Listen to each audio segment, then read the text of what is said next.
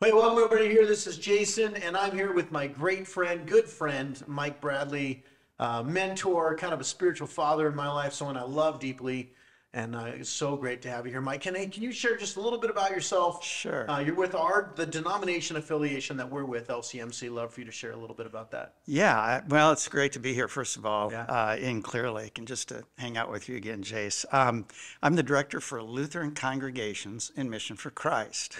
Which a lot of people are like, "What's that?" I- exactly. First of all, Lutherans, we always have to have an acronym. So LCMC. uh, it, it's a bunch of uh, uh, Lutherans who want to be in mission for Christ. And, and uh, that's certainly true of Zion Lutheran here in Clear Lake. That's what you all are, are, are all about. Yeah. Now they're a little bit different, and for those who are watching, maybe part of our church community, uh, LCMC is not like a synod. Correct. Uh, it is it's an affiliation. Can you say a little bit more about that? And then we're going to get into the meat, but people don't know who you are. And Yeah. yeah, it's a, wonderful to have that. Well, LCMC was birthed 21 years ago, and we wanted to have an association Okay. of congregations, not a denomination. It's not just a, a play on words. We wanted the authority and responsibility for mission to stay in the local congregation, okay. not have a heavy hierarchy at some national office telling congregations who they had to be, what they had to do. Yeah, and that's uh so a good friend of ours, Per Nilsson. Yeah. Uh, he once described it as he said, if you have Robert's Book of Order or rules or whatever Yeah. for meetings, uh, LCMC is Bob's book of getting her done. Yeah, that, that'd be a good one. Yeah, that's about right. So I've known you now for geez, almost 15 years. Is I that know, something Geez, like that. 2008, I think, is when we first met when I was Yeah. teaching pastor at another church. Yeah. Wow. Um, so part of what we do in this podcast is we talk about what we're learning in the Sunday, this sermon series right now. We're in Okay. this series on 40 Days of Purpose. And uh, yesterday, which we filmed this on Mondays, so yesterday we, we preached and we talked about um, that you were created for family. Yeah. Yeah. Now, I've, as long as I've known you, you've had a mission that's always been at the center central part of who you are. Way before LCMC, I, I think I met you when you were Yeah. You were the president of MI Masters Institute, Yeah. um, and it's that safe place for a dangerous kind. In fact, I think the first time I ever heard you preach, you preached on the safe place for a dangerous kind. Say a little bit more about what that is, kind of your heart behind the safe place for a dangerous kind, and then I'd love to talk about how that connects with what does it mean to be created for part of the church family because i think those things are so intimately connected Yeah. Well, uh, before uh, being at the Masters Institute, the seminary where you and I met, I was a pastor in a local congregation. And uh, for the first 12 years of this particular congregation, it was just an amazing time. God was doing some amazing things. Yeah. I was serving under an amazing pastor, and he retired. And somebody new came along, and out of his own lack of health and wholeness, uh, he started preaching and teaching things that were just dividing the body of Christ. We're setting people up against each other, um, things that weren't scriptural. And it created a place that was unsafe. Wow. Uh, the congregation grew from tw- 2,500 people to 400 in three years. 2500 to 403 years Yeah, so that, and this was in the Black Hills region of South Dakota. So we aided church growth in the Black Hills because all of our members were going to yeah other churches. And I remember telling my wife, uh, it's just not safe here. And that's when um, I began to reflect on, and, and God began to speak to me about what might it mean for Christians to be a safe place because Christians can be unsafe. yeah So, well and I, and I, I think part of what happens you know and you've been uh, and this is part of the reason why i think our relationship you've always been a, a pretty pivotal part of my relationship in the last 15 years oh, thanks. and my spiritual development. And I think it, so often in churches, we don't think about that the goal of becoming a Christian is becoming whole, Yeah, Holy whole, right. right? Um, and that only happens in the context of uh, uh, creating a church family. But that means Correct. just like a regular family, it has its own brokenness. Yes. What do you think is what is the fear within Christians, and particularly within the church family context, the community of Christ? Why do you think we're so we push back so much on emotional health, uh, relational health? Why, why is that such a fearful topic for so many in the church? Well, it, it could be for a number of reasons, but one of the primary reasons I've seen is is the fear is rooted in the fact that I don't have anybody I feel like I can be vulnerable with. Oh yeah. I can be transparent with and trust them. Uh, because that's a great gift Yeah. when you make yourself vulnerable to somebody. And I need to be able to trust them that they're going to keep it confidential unless it's a life threatening situation. Um, as somebody who can just be there to listen, to love, to pray. And if I'm afraid that you might use what I share with you against me, I Yeah. will keep it hidden. Oh, and I think that is such a. Um, in fact, uh, when you and I first started meeting, you actually helped kind of coach me and walk me through some uh, some seasons of my own growth. I, as much as I can point it to other people, I think there was a side of me that that ability to be vulnerable, to share in a safe place, a safe Sure. space. The uh, I, I think what happens within family is because we we bring our baggage with us, right? Correct. Correct. Yeah. and, I, and Jesus knows that. I mean, when we look at the Bible from the very first pages, the only whole person throughout the entire Scripture is Jesus. Like Correct. every, even even our heroes of the faith Yep. are all messed up, broken people. Exactly. And and I think we talked about this yesterday. Is that um, this idea of being created for family is that sometimes if we're our, our family of origin is messed up, well, of course we bring that into the spiritual family. Right. How do we how do we create that environment then that we can foster growth within ourselves? And I think that vulnerability is such an, an interesting word. Brene Brown, which uh, everybody's familiar with Brene Brown. Love Brene Brown. Yeah. Um, how do we foster vulnerability in a community context in which you can actually have real conversations, but also not enable unhealthiness? Because I think that's one of the things that you did so well for me early on is that you allowed me to be vulnerable, but you didn't enable me to stay broken. Does that make sense? Well, it does, and and in one sense, uh, one of the first things I think is that it starts with the leaders. Yeah. So it might be the leaders in a home. Okay. So it's going to start with mom and dad or that single parent. In the church, it's going to start with the lead pastor and with the leadership team. There seems to be some dynamic that, that what happens with that leadership team, what happens with mom and dad, then filters down on the rest of the family. Oh yeah.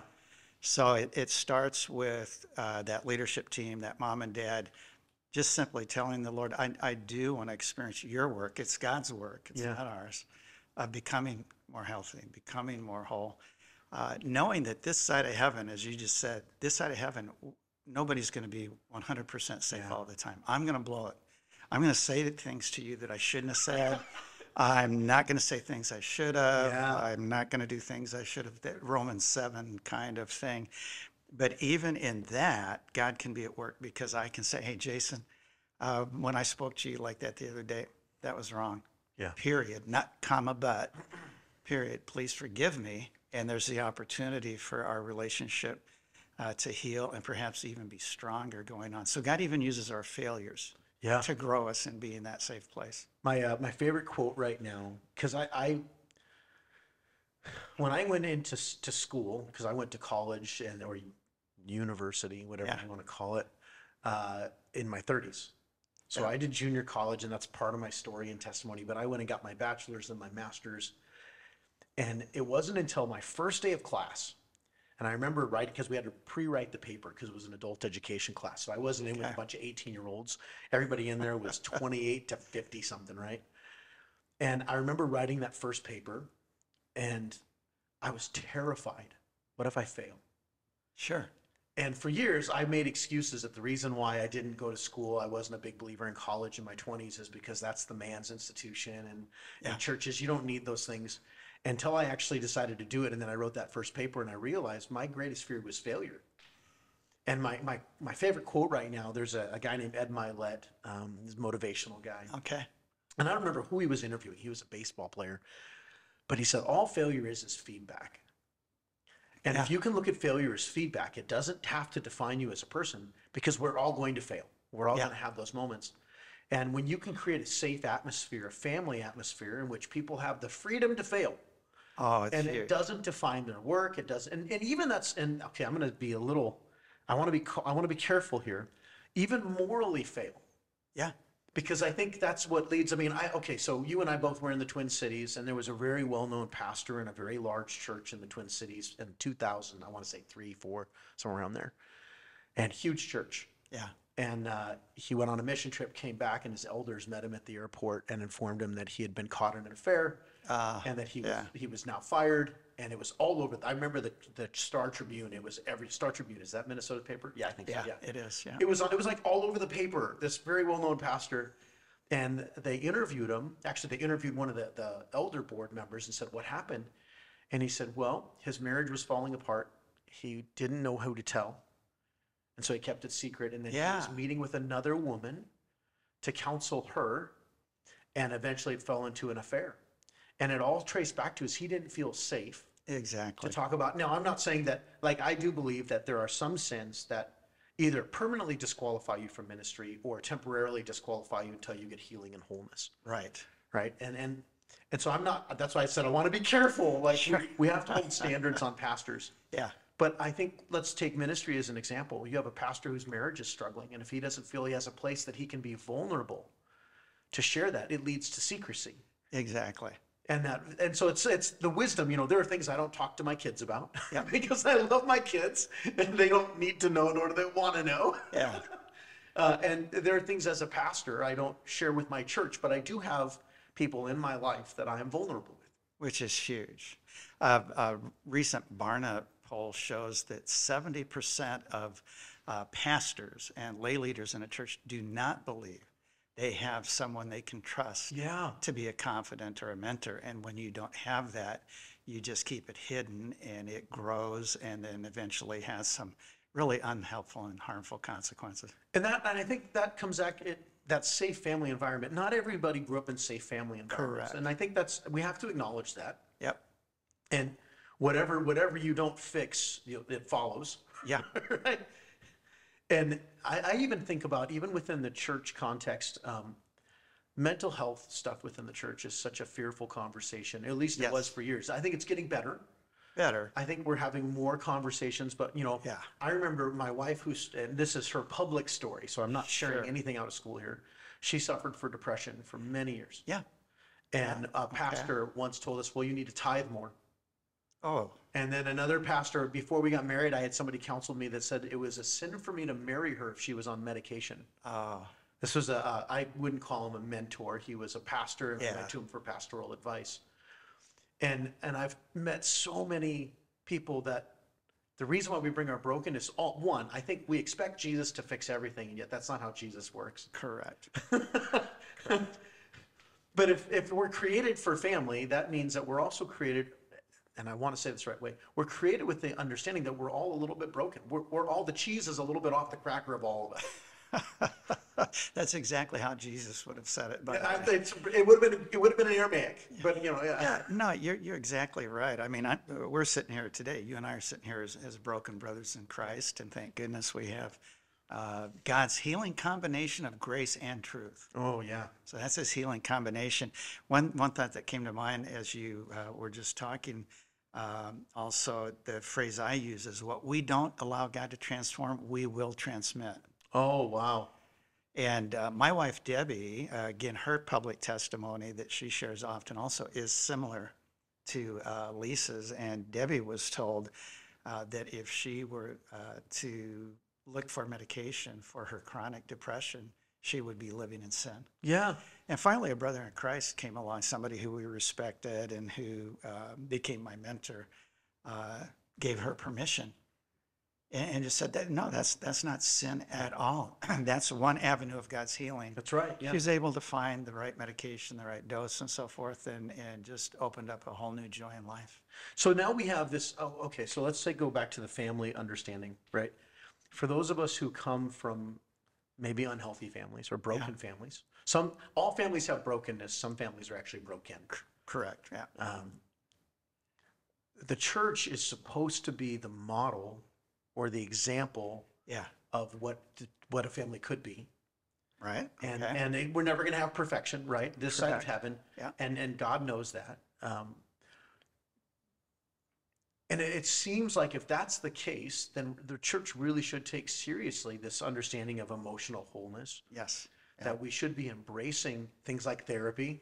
Uh-huh. Uh, you and I have talked about it, and I've been very upfront. Uh, I did an, E- uh, a trauma therapy called EMDR about four years ago Excellent therapy. changed my life. Yeah. Absolutely changed my life. It, it helped me work through some stories that had, that had been following me for decades. Okay. That I didn't even realize, like, I didn't know how much they controlled me until something bumped up against that story and all of a sudden I reacted, right? Right.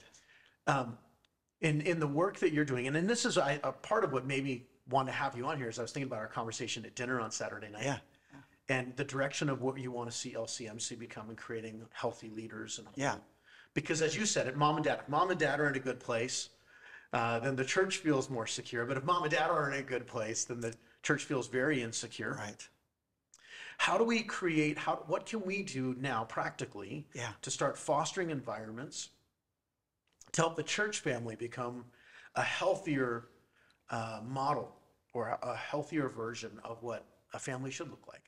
Well, a couple of things I'd like to do with LCMC. So we're an international association, churches here in 15 countries. So with with the association as a whole, I'd like to see us adopt two core values. I think uh, one thing that has to happen is you need to identify what are going to be our values. You do actually have to write them out, but you don't want to leave you don't want to leave them uh, on the uh, paper or on the website. You actually want to enact them. Okay. And so one is what we call leader care. How can we help leaders experience God's work of growing us up to be emotionally, relationally, and spiritually healthier and more whole? Okay. What are the instruments he can use to, to do that? We want to identify those. We want to try to help make those accessible to our leaders. And then the second core value would be being a safe place. How can we develop an atmosphere in LCMC that's safe for leaders to seek that health and wholeness, knowing that it, uh, it won't, uh, we will not be 100% perfect in that. Yeah. But we're going to set that as our target. So in, in that, uh, one of the illustrations that we've used over the last several weeks is this understanding of a ladder. We actually got it from the story of Jacob's ladder. Okay, right? Uh, you know, here's Jacob who's just stolen the blessing from his brother by conning his father out of getting the blessing. Right. He comes to Bethel. The Lord shows him this ladder, and, and what we, even though it's, I think it's implied in the text, it doesn't certainly say it. Is the top of Jacob's ladder was Jacob, Yeah. And God is saying, no, no, I'm at the top of the ladder. Right. Right. This is, I'm, I'm the king of heaven. You might think you're the king of earth, but I'm the king of all this, and my will is being done. Yeah. Um, what we've talked about is what's at the top of your ladder Yeah. and and in family i think sometimes also what happens in church and this is something i've been convicted of recently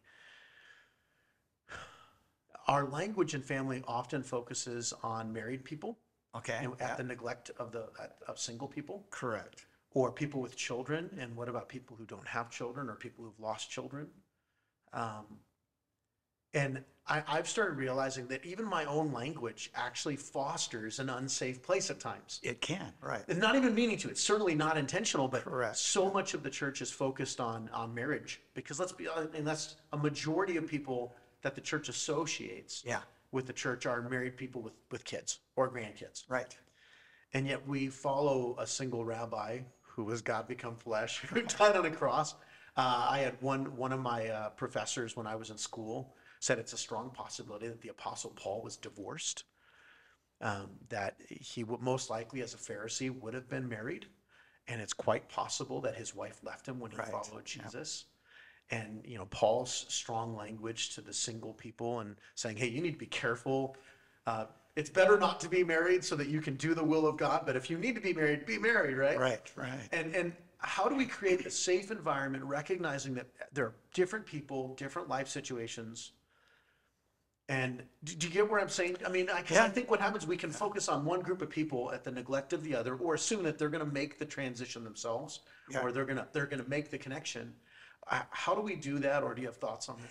Well, you- you've already alluded to one of the main things, especially when I was in, in the parish. Uh, for instance, we have Mother's Day coming up, Yeah, and we want to celebrate mothers. But how many women never had the opportunity to be a mom? Yeah, Or they, they are a mom, but their child died and aren't there. So I just tried to look at Mother's Day, Father's Day, things like that, and just think through what kind of language do I want to use today that is certainly going to honor moms. I don't want to ignore moms, uh, but can be sensitive uh, to women who, who didn't have that opportunity. So I do think one of the things we can begin to look at talk with each other about, create a safe place to have a dialogue about what kind of language are we using. Yeah. Well, because then I think what that does is that follows uh, if if people have bad experiences with family or they feel like they don't connect, they don't feel like they can be a part of that family. Correct. Yeah. And and I, I I wonder how often there are people who they'll come into the church wanting exploring faith, and they feel like either one the language of the church doesn't include them, Yes. Yeah. and and I want to be careful of inclusivism because I think that's led to some really Sure. really bad rabbit trails within our culture and leads to a lot of division if we're not careful. But we had a Jesus who was inclusively exclusive. Yeah. Like he was very clear, like the only way to heaven is through me. That's pretty exclusive. Pretty exclusive. That's pretty exclusive. Uh, he had a certain ethic that he promoted around sexuality, around Yes. uh, relational ethics, um, financial ethics. I mean, he was very exclusive, but he was inclusive in that everybody, even the most religious of people, even his enemies, were welcome to the table if they were willing to, Yeah. If they were willing to uh, um, acknowledge their brokenness. Yep. And and that's I think that's so hard for us as a church today because we look at we want people to fit within a specific model. And if they don't, our natural reaction is to push them out. Correct. Uh, yeah. and yeah. and that, that doesn't create safety and it certainly doesn't create family. Right. Um, uh, so I, last thing, we've got a few more minutes left here. Um, I think the other thing that happens within families is that sometimes our families are not always very good at boundaries. Yeah. And I think sometimes churches lack boundaries.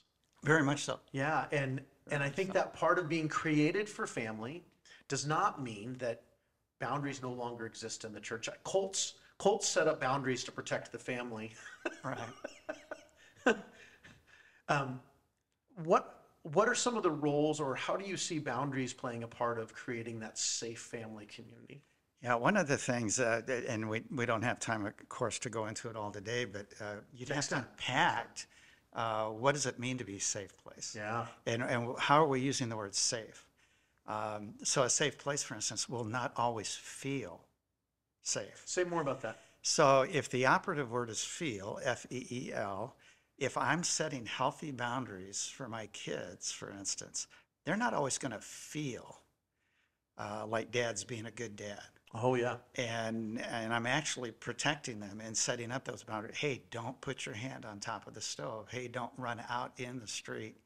We still need to, if, if we truly want to be a safe place with one another, be willing to identify and set healthy boundaries uh, with each other. Uh, be willing to have the hard conversation sometimes that we need to, to have. But as Christians, too often we just want to be nice yeah, and and uh, there's nothing wrong with being nice unless that's all we are. yeah. Oh wow, yeah, And uh, so it's really important to set healthy boundaries. Again, grace and truth are God's healing combination. I can set healthy boundaries with you, you with me, in a grace-filled, loving way. Yeah. You know, I, I one of the things that we're really striving to be as a church, I think we set boundaries as a church often around the wrong people or the wrong things. We can, yeah, And, and I, I've seen that a lot in my own life, and I, I've seen I've seen myself guilty of this, where the boundaries we put up are around certain behaviors, yes, and therefore we isolate people. So Oh, yeah. if you're doing this, and and well, I'll use the scarlet letter in the 80s and 90s when I grew up was divorce. okay, right, And and I think about how many divorced people walked away from the church because divorce was the ultimate sin. Yeah. In the in the 90s, which was the purity love waits movement, Right, right. it was sex before marriage. And if you had sex before marriage, you Yeah. were damaged goods. And and now all of a sudden we've created a boundary and, and we've told people if you don't fit a specific look or do there are certain sins we put boundaries around. Jesus didn't really put boundaries around sinners as much as he did sinful behavior. correct, And and I think what's happening now, we've swung too far, where we have some churches that every sin is okay because we don't want we want people to feel loved and welcomed. Jesus always called out sin, but every sinner was welcome to the table.